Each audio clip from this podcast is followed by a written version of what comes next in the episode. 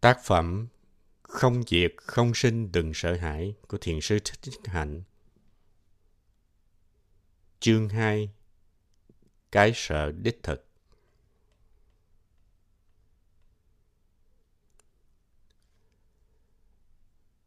Chúng ta sợ chết, sợ chia lìa và chúng ta sợ trở thành hư vô. Người Tây Phương rất sợ trở thành hư vô. Khi họ nghe nói về sự trống rỗng, họ cũng rất sợ. Nhưng trống rỗng chỉ là sự vắng mặt các ý niệm. Không hay trống rỗng không có nghĩa trái ngược với sự sinh tồn. Nó không có nghĩa là hư vô, không có nghĩa là không còn gì hết. Cần phải loại bỏ ý niệm hiện hữu và không hiện hữu. Trống rỗng là một dụng cụ giúp chúng ta. Thực tại không liên quan gì tới chuyện có hay không, hiện hữu hay không hiện hữu. Khi Shakespeare nói to be or not to be, that is the question. Vấn đề là hiện hữu hay không hiện hữu. Một trả lời, hiện hữu hay không hiện hữu, đó không phải là vấn đề. Có hiện hữu hay không hiện hữu chỉ là hai ý niệm trái ngược nhau. Chúng không phải là chân lý và chúng cũng không diễn tả được chân lý. Sự giác ngộ, tỉnh thức không những loại được ý niệm về thường hằng mà nó cũng loại được cả ý niệm về vô thường. Ý niệm về trống rỗng cũng thế. Trống rỗng cũng chỉ là một khí cụ thôi. Và nếu bạn bị kẹt vào ý niệm đó, bạn cũng đi lạc đường. Bụt nói trong kinh người bắt rắn. Nếu bạn bị kẹt vào ý niệm hiện hữu hay không hiện hữu, có hay không, thì ý niệm về trống rỗng giúp cho bạn được tự do. Nhưng khi bạn kẹt vào ý niệm trống rỗng, thì không còn hy vọng. Giáo lý về sự trống rỗng là một dụng cụ giúp cho bạn có cái hiểu thật sự về không. Nhưng nếu bạn coi dụng cụ đó là sự giác ngộ, thì bạn đã bị kẹt vào ý niệm đó rồi. Nếu bạn có một ý niệm về Niết Bàn, thì nên loại bỏ nó đi.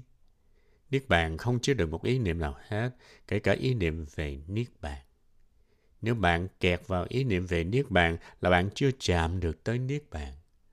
Sự khám phá và hiểu biết sâu xa đó khiến cho Bụt vượt thoát được mọi sợ hãi, lo âu, mọi đau khổ và vượt được cả vấn đề sinh tử nữa.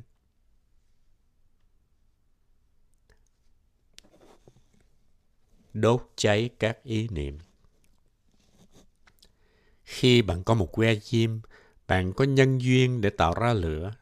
Nếu ngọn lửa bạn đốt lên bằng que diêm đó có đủ thời gian, nó sẽ đốt cháy luôn que diêm. Que diêm tạo ra lửa và lửa đốt cháy diêm. Giáo pháp vô thường cũng vậy.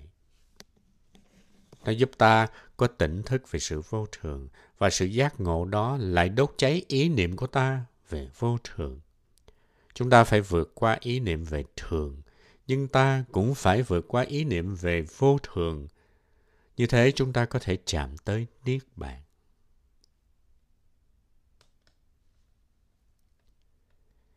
Vô ngã cũng vậy.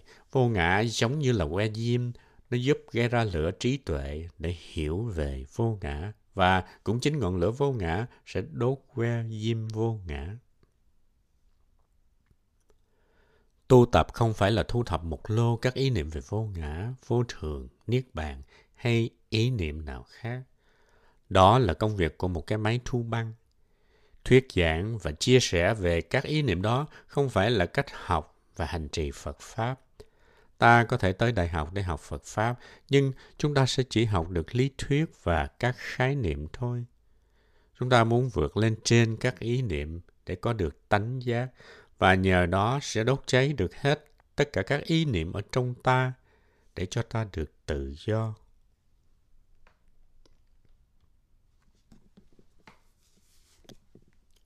Niết bàn ở đâu?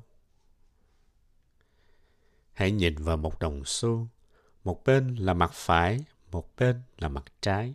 Hai mặt không thể hiện hữu nếu như thiếu mất một bên. Kim loại làm ra đồng xu gồm có hai mặt. Không có kim loại thì không có đồng tiền.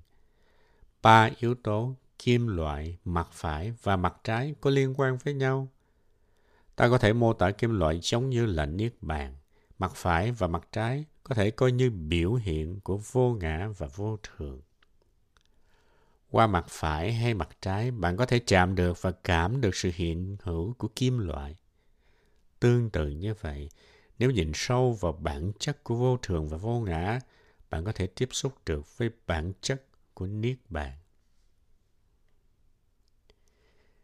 Niết Bàn trong bệnh viện tuyệt đối, bản môn không thể tách rời ra khỏi Niết Bàn trong bình diện tương đối, tích môn. Khi bạn thật sự chạm được tới Niết Bàn tương đối, thì bạn cũng tiếp xúc được với Niết Bàn tuyệt đối. Bản thể luôn luôn có sẵn trong bạn. Đối với người có tu học, điều quan trọng là bạn phải tiếp xúc được với tự tánh vô thường, vô ngã của bạn. Nếu thành công, bạn có thể tiếp xúc được với Niết Bàn và không còn sợ hãi nữa. Bây giờ bạn có thể cưỡi trên sóng sinh tử và mỉm cười thanh thoát. Tích môn và bản môn Ngày thường ta nhìn vào thực tại qua bình diện tương đối hay tích môn, nhưng ta cũng có thể nhìn các thực tại đó qua bình diện tuyệt đối hay là bản môn. Thực tại có thể biểu hiện ra ở cả hai bình diện tương đối và tuyệt đối. Chúng ta cũng vậy. Chúng ta đều có những điều cần làm trong bình diện tương đối, nhưng mỗi chúng ta cũng có những quan tâm trong bình diện tuyệt đối. Khi chúng ta tìm Thượng Đế hay là Niết Bàn ở tình trạng an bình sâu xa nhất là chúng ta đi tìm tuyệt đối. Chúng ta không chỉ quan tâm tới những chuyện bình thường trong đời sống như là danh vọng, lợi nhuận, địa vị xã hội, các dự án, vân vân, mà chúng ta cũng quan tâm tới bản chất chân thật ở trong ta nữa. Thiền quán sâu xa là bắt đầu thực hiện sự quan tâm tới bệnh diện tuyệt đối của mình. Sống là nước. Khi bạn nhìn trên mặt biển, bạn thấy các đợt sóng lên xuống nhấp nhô. Bạn có thể mô tả sóng này cao, sóng kia thấp, sóng lớn hay nhỏ, sóng mạnh hay yếu và sóng đẹp hay không đẹp. Bạn có thể mô tả sóng lúc bắt đầu, lúc chấm dứt, sóng được sinh ra và sóng bị hoại diệt. Giống như trong tích môn hay trong bệnh viện tương đối, chúng ta quan tâm tới sinh diệt, mạnh yếu, đẹp xấu, bắt đầu và chấm dứt, vân vân của mọi sự vật. Nhìn sâu, chúng ta thấy sóng đồng thời cũng là nước. Một lọn sóng hình như muốn đi tìm bản thể của nó. Nó có thể đau khổ vì rối ren. Ngọn sóng có thể nói, tôi không lớn bằng các ngọn sóng kia. Tôi bị đàn áp. Tôi không đẹp bằng các sóng khác. Tôi sinh ra đời và tôi sẽ chết đi. Ngọn sóng có thể đau khổ vì các ý nghĩ đó. Nhưng nếu sóng uống mình xuống để tiếp xúc với bản chất của nó, thì nó sẽ thấy nó cũng là nước sự sợ hãi và rối ren của sống sẽ biến mất. Nước không bị ràng buộc bởi sự sinh diệt của sống. Nước được tự do không sợ cao hay là thấp, đẹp hay là xấu. Khi nói về các tiếng cao thấp, đẹp xấu, đó chỉ là những từ ngữ nói về sống. Đối với nước, những từ ngữ đó vô giá trị. Bản chất thực sự của chúng ta có tính cách vô sinh bất diệt Chúng ta không cần phải đi đâu mới tiếp xúc được bản chất chân thật của mình. Sống sân không có cần đi tìm nước, vì chính nó là nước. Chúng ta không cần đi tìm Thượng Đế hay là Niết Bàn, hay bản chất tuyệt đối, vì chúng ta là Niết Bàn, là Thượng Đế. Bạn chính là điều bạn đi tìm. Bạn chính là thứ bạn đang muốn trở thành. Bạn có thể nói với sống, sống ơi, con chính là nước rồi. Con không cần đi đâu để tìm nước nữa. Bản chất của con chính là bản chất không phân biệt, không sống chết, không có cũng không không. Hãy thực tập như sống. Hãy kiên trì nhìn sâu vào chính mình và nhận biết rằng bản thể của bạn là vô sinh, bất diệt. Bạn sẽ đạt tới tự do và vô úy bằng cách này. Phương pháp thực tập này giúp chúng ta sống không sợ hãi và chết một cách bình an, không hối tiếc. Nếu bạn đang mang trong mình một nỗi đau đớn, nếu bạn mới mất người thân thương, nếu bạn đang sống trong sự lo sợ cái chết, trong lãng quên và hủy diệt, xin hãy học phương pháp này và bắt đầu thực tập. Nếu bạn thực tập giỏi, bạn sẽ có thể nhìn đám mây, bông hồng, hòn sỏi và em bé bằng con mắt mà Bụt đã mở ra cho bạn. Bạn sẽ hết sợ hãi, lo âu và phiền não. Bạn sẽ có sự an bình thật sự, sẽ trở nên mạnh mẽ và vững vàng, có thể mỉm cười với mọi chuyện xảy tới. Sống như thế, bạn có thể giúp được nhiều người chung quanh bạn. Bạn ở đâu trước khi ra đời nhiều người được hỏi bạn sinh ngày nào nhưng bạn có thể trả lời bằng một câu hỏi hay hơn trước ngày gọi là sinh nhật của tôi thì tôi ở đâu nếu bạn hỏi một đám mây mây sinh ngày nào trước khi sinh ra thì mây ở đâu nếu bạn hỏi nó mây lên mấy tuổi rồi mây sinh ngày nào vậy rồi bạn lắng nghe bạn có thể nghe được câu trả lời. Bạn có thể tưởng tượng mây sinh ra đời cách nào. Trước khi sinh ra nó là nước trên mặt đại dương hay trên mặt sông, rồi nước bốc thành hơi. Mây cũng là mặt trời, vì chính mặt trời làm cho nước bốc thành hơi. Gió cũng có trong mây, vì gió làm cho hơi nước tụ lại thành đám mây. Mây không tới từ hư không, Mây chỉ là sự chuyển hóa hình thức, không có chuyện một vật sinh ra từ hư không. Sớm hay muộn, mây cũng sẽ biến thành mưa hay là tuyết hay nước đá. Nếu bạn nhìn sâu vào mưa, bạn sẽ nhìn thấy mây. Mây không mất đi, nó biến hóa thành ra mưa và mưa biến thành ra cỏ, cỏ vào trong con bò, để rồi biến ra sữa và cà rem mà bạn ăn đó. Hôm nay khi ăn một ly cà rem, bạn hãy để thị giờ nhìn nó và nói, Chào đám mây, ta nhận ra ngươi rồi. Làm như vậy bạn đã giác ngộ được bản chất thật của cà rem và của mây. Bạn cũng có thể nhìn thấy biển, sông, thấy hơi nóng mặt trời, thấy cỏ và con bò ở trong ly cà rem.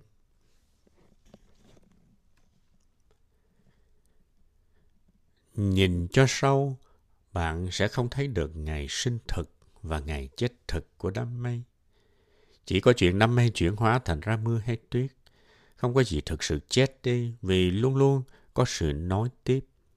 Mây là tiếp nối của biển, của sông, của sức nóng mặt trời và mưa là tiếp nối của mây. Trước khi sinh ra, đám mây đã có đó rồi. Hôm nay khi bạn uống một ly sữa hay một tách trà, ăn một ly cà rem, xin hãy theo dõi hơi thở. Hãy nhìn vào ly sữa hay ly trà và gửi lời chào đám mây. Bụt dùng nhiều thời gian để nhìn thật sâu. Chúng ta cũng vậy. Bụt không phải là thượng đế. Ngài là một con người giống như chúng ta. Ngài đau khổ cho nên Ngài tu tập. Vì vậy mà Ngài vượt thoát được khổ đau. Ngài có trí tuệ lớn, có hiểu biết, trí tuệ và từ bi. Vì thế nên chúng ta nói Ngài là bậc thầy, là huynh trưởng của ta. Chúng ta sợ chết là bởi vì chúng ta không hiểu rằng không có gì thực sự mất đi. Người ta nói Bụt đã chết, nhưng không phải thế. Bụt còn đang sống khi nhìn chung quanh, ta sẽ thấy Bụt dưới nhiều hình thái.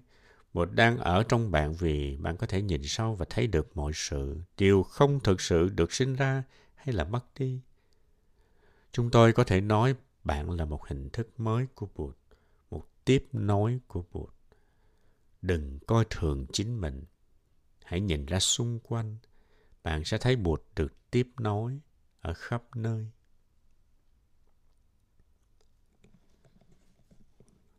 Tôi có phải là tôi ngày trước không? Tôi có một tấm hình chụp hồi tôi 16 tuổi. Đó có phải là hình tôi chăng? Tôi không tin lắm.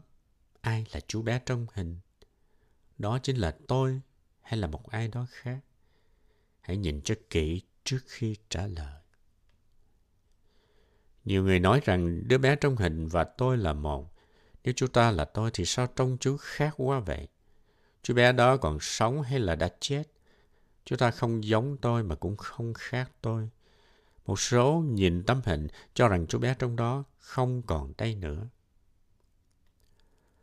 Con người ta gồm có cơ thể, sắc, các cảm xúc, thọ, các nhận thức, tưởng, các loại tâm, hành và các hiểu biết, thức. Mọi thứ đó đều đã thay đổi trong tôi kể từ khi chụp tấm hình đó. Cơ thể chú bé trong hình không còn là cơ thể của tôi ngày nay. Một ông già 70 tuổi. Các cảm thọ khác nhau, nhận thức cũng khác. Hầu như tôi hoàn toàn khác với con người chú bé đó. Nhưng nếu Chúa ta không hiện hữu thì tôi cũng không có mặt ở đây được. Tôi là sự tiếp nối, cũng như mưa là tiếp nối của đám mây.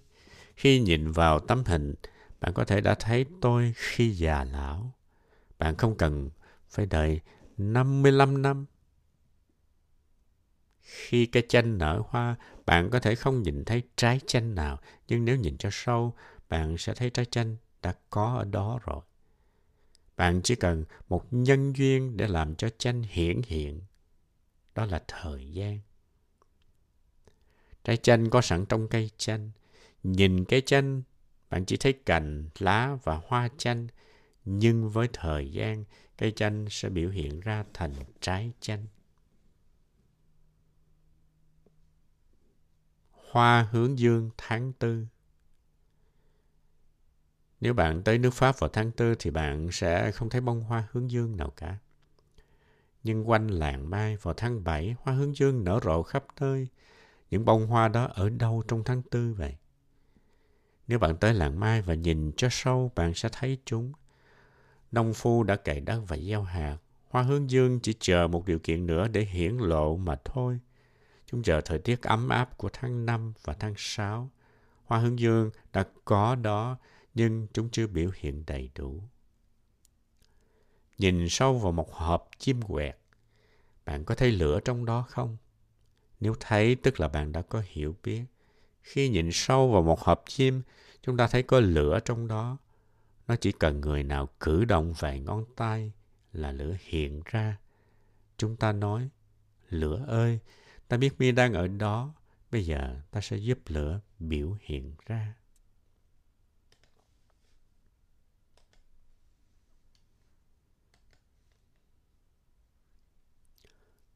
Lửa luôn có ở mặt ở trong chim và trong không khí.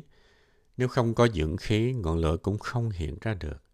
Nếu bạn thắp một ngọn nến rồi phủ kín nó bằng một vật gì đó, ngọn lửa sẽ tắt vì thiếu oxygen. Ngọn lửa chỉ sống được nhờ có dưỡng khí.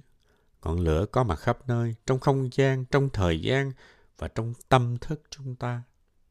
Ngọn lửa có khắp nơi, chờ biểu hiện ra và chúng ta là một trong các điều kiện để cho nó xuất hiện.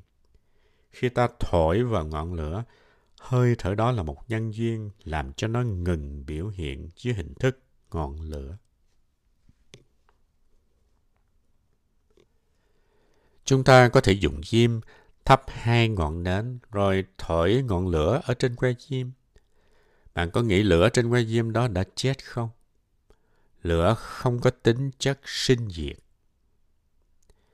Câu hỏi là, ngọn lửa trên hai cái nến kia là một hay là hai thứ lửa?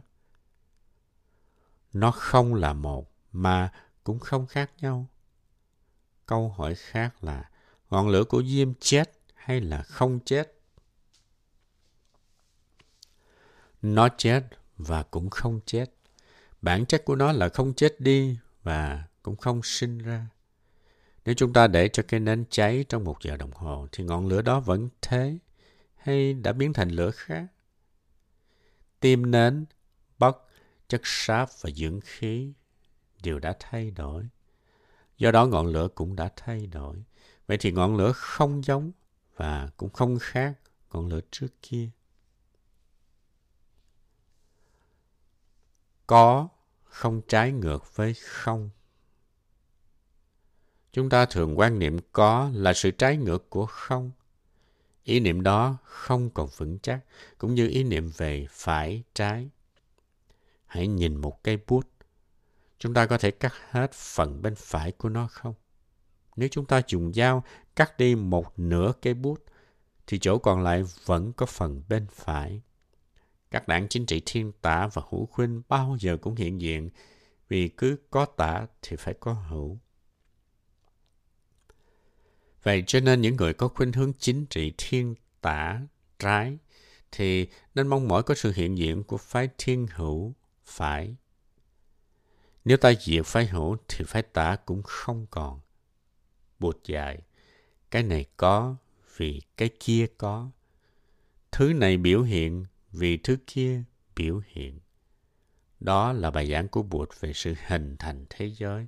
Đó là giáo pháp tương duyên sinh – Ngọn lửa có đó, vì diêm có đó. Nếu không có diêm thì cũng không có lửa. Giải đáp nằm bên trong. Lửa từ đâu tới? Nguồn gốc nó là gì? Chúng ta nên nhìn sâu vào câu hỏi này. Chúng ta có cần ngồi thế hoa sen để trả lời câu hỏi này không? Tôi chắc chắn rằng bạn đã có sẵn câu trả lời ở trong bạn. Chỉ cần chờ thêm một điều kiện nữa là nó hiện ra thôi. Bụt dạy ai cũng có Phật tính. Phật tính là khả năng giúp chúng ta hiểu và tiếp xúc được với bản chất của mình. Câu trả lời đã có sẵn trong bạn. Thầy cũng không thể giúp bạn trả lời. Thầy chỉ giúp bạn tiếp xúc được với chánh niệm, khả năng tỉnh thức lớn, trí tuệ và từ bi trong bạn.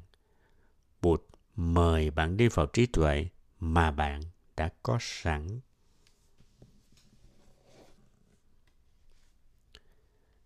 Nhiều người trong chúng ta hỏi, chúng ta đi về đâu sau khi chết? Chuyện gì sẽ xảy ra khi đó? Chúng tôi có những thân hữu mất người thân đã hỏi rằng, bây giờ họ ở đâu? Họ đi tới đâu rồi? Các triết gia hỏi con người từ đâu tới? Vũ trụ và thế giới này từ đâu sinh ra? Khi chúng ta nhìn cho sâu, ta thấy rằng nếu đầy đủ nhân duyên, thì sự vật sẽ biểu hiện. Sự biểu hiện đó không tới từ đâu cả. Và khi nó ngừng biểu hiện, thì nó cũng không đi đâu hết. Sáng tạo Sáng tạo có nghĩa là từ không có gì. Bỗng nhiên ta có một thứ gì đó. Tôi thích dùng từ biểu hiện hơn là từ ngữ sáng tạo. Nhìn cho kỹ, ta sẽ hiểu được chữ sáng tạo cũng có nghĩa là biểu hiện. Cũng như khi ta hiểu được rằng đám mây là biểu hiện của thứ gì đó đã có sẵn và mưa là biểu hiện sau đó của đám mây, chúng ta sẽ hiểu được rằng con người cũng như mọi sự vật quanh ta không tới từ nơi nào và cũng chẳng đi tới đâu hết. Biểu hiện không đối nghịch với hoại diệt. Đó chỉ là sự chuyển hóa. Hiểu rằng đời sống của con người và vũ trụ chỉ là những biểu hiện, chúng ta sẽ được bình an vô cùng. Nếu bạn đang đau khổ vì mất một người thân thương, xin hãy tập nhìn sâu để hàn gắn vết thương trong bạn có những nhà thần học nói rằng Thượng Đế là nền tảng của tạo vật. Nhưng tạo vật nào? Đó không thể là những gì hiện hữu đối nghịch với những cái không hiện hữu. Nếu có ý niệm cho hiện hữu là trái ngược với không hiện hữu, thì đó không phải là Thượng Đế. Thượng Đế vượt thoát được tất cả mọi ý niệm, kể cả ý niệm sáng tạo và hủy diệt. Nếu bạn nhìn sâu vào ý niệm sáng tạo với trí tuệ, hiểu rõ về sự biểu hiện, bạn sẽ khám phá ra được ý nghĩa sâu xa của từ sáng tạo. Bạn sẽ thấy rằng không có gì sinh ra, không có gì mất đi, chúng chỉ biểu hiện mà thôi.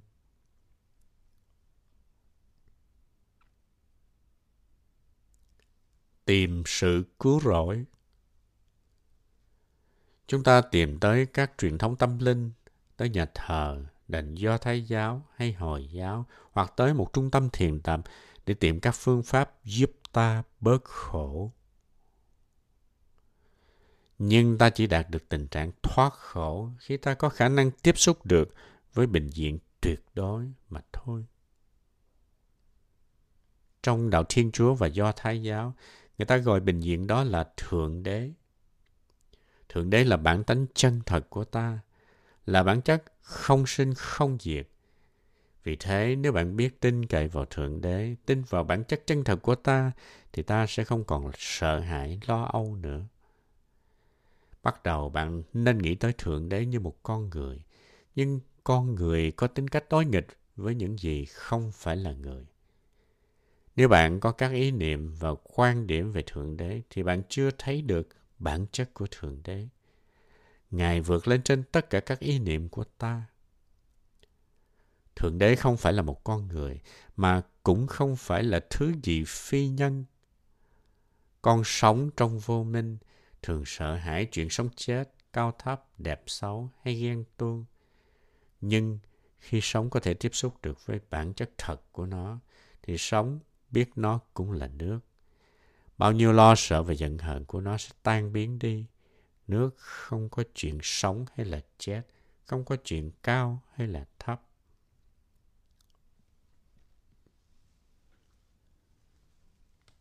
Nhân duyên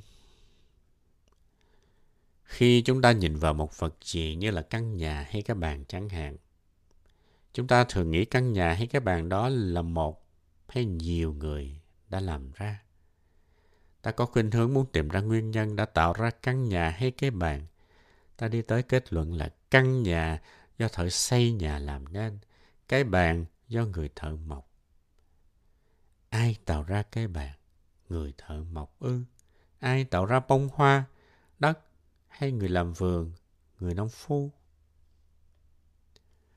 Chúng ta thường suy nghĩ một cách giản dị về nguyên nhân của sự vật ta thường cho rằng chỉ cần một nhân duyên là đủ đưa tới sự vật kia.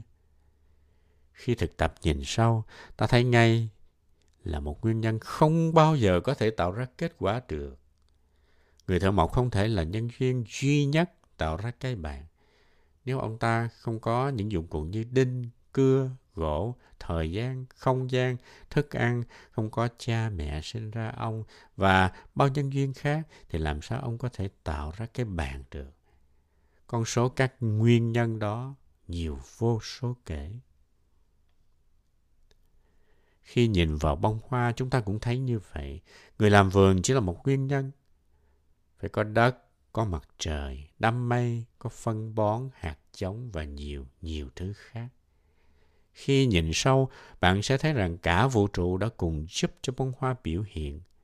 Khi nhìn cho kỹ một miếng cà rốt bạn ăn vào buổi trưa, bạn cũng thấy tất cả vũ trụ đã giúp cho miếng cà rốt có mặt. Nếu chúng ta tiếp tục nhìn thật sâu, ta sẽ thấy nguyên nhân của sự vật này đồng thời cũng là một kết quả của nhiều thứ khác. Người làm vườn là một nhân duyên để có bông hoa, nhưng chính ông cũng là một hệ quả của nhiều yếu tố. Ông biểu hiện ra được là nhờ nhiều nguyên nhân như là tổ tiên, cha mẹ, thầy giáo, công việc, cộng đồng, thực phẩm, thuốc men và ngôi nhà mà ông cư trú. Giống như người thợ mộc, ông không chỉ là nguyên nhân mà còn là một kết quả nữa. Nhìn sâu chúng ta thấy không thể có thứ gì chỉ thuần túy là nguyên nhân. Thực tập nhìn sâu chúng ta có thể khám phá được nhiều điều và nếu ta không bị vướng vào một chủ thuyết hay ý niệm, chúng ta sẽ có tự do để khám phá.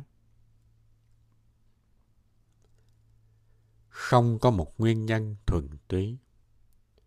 Khi Bụt được hỏi, cái gì là nguyên nhân của mọi sự vật? Ngài đã trả lời một cách đơn giản. Ngài nói, cái này có vì cái kia có. Câu này có nghĩa là sự vật nào cũng nhờ tất cả các thứ khác mới biểu hiện ra được. Một bông hoa phải nhờ các yếu tố không phải là hoa để hiện ra. Khi nhìn sâu vào bông hoa, bạn có thể thấy được những yếu tố không hoa. Nhìn vào hoa, bạn thấy ánh sáng mặt trời, đó là một yếu tố không hoa. Không có ánh sáng, hoa không thể biểu hiện. Nhìn hoa, bạn cũng thấy đám mây, đó là một yếu tố không hoa. Không có mây và mưa, hoa không biểu hiện được. Các yếu tố căn bản khác như muối khoáng, đất, người nông phu, vân vân, rất nhiều các yếu tố không hoa đã giúp cho bông hoa biểu hiện.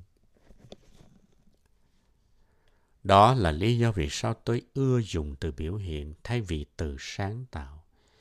Tuy vậy, chúng ta vẫn có thể dùng từ ngữ sáng tạo, nhưng ta nên hiểu rằng sáng tạo không có nghĩa từ không có nguyên nhân nào mà làm thành một sự vật được. Tạo vật không phải là thứ gì bị hủy hoại hoàn toàn và có thể không còn lại gì hết. Tôi thích từ ngữ wonderful becoming, sự hình thành màu nhiệm. Nó gần với chân nghĩa của từ sáng tạo hơn.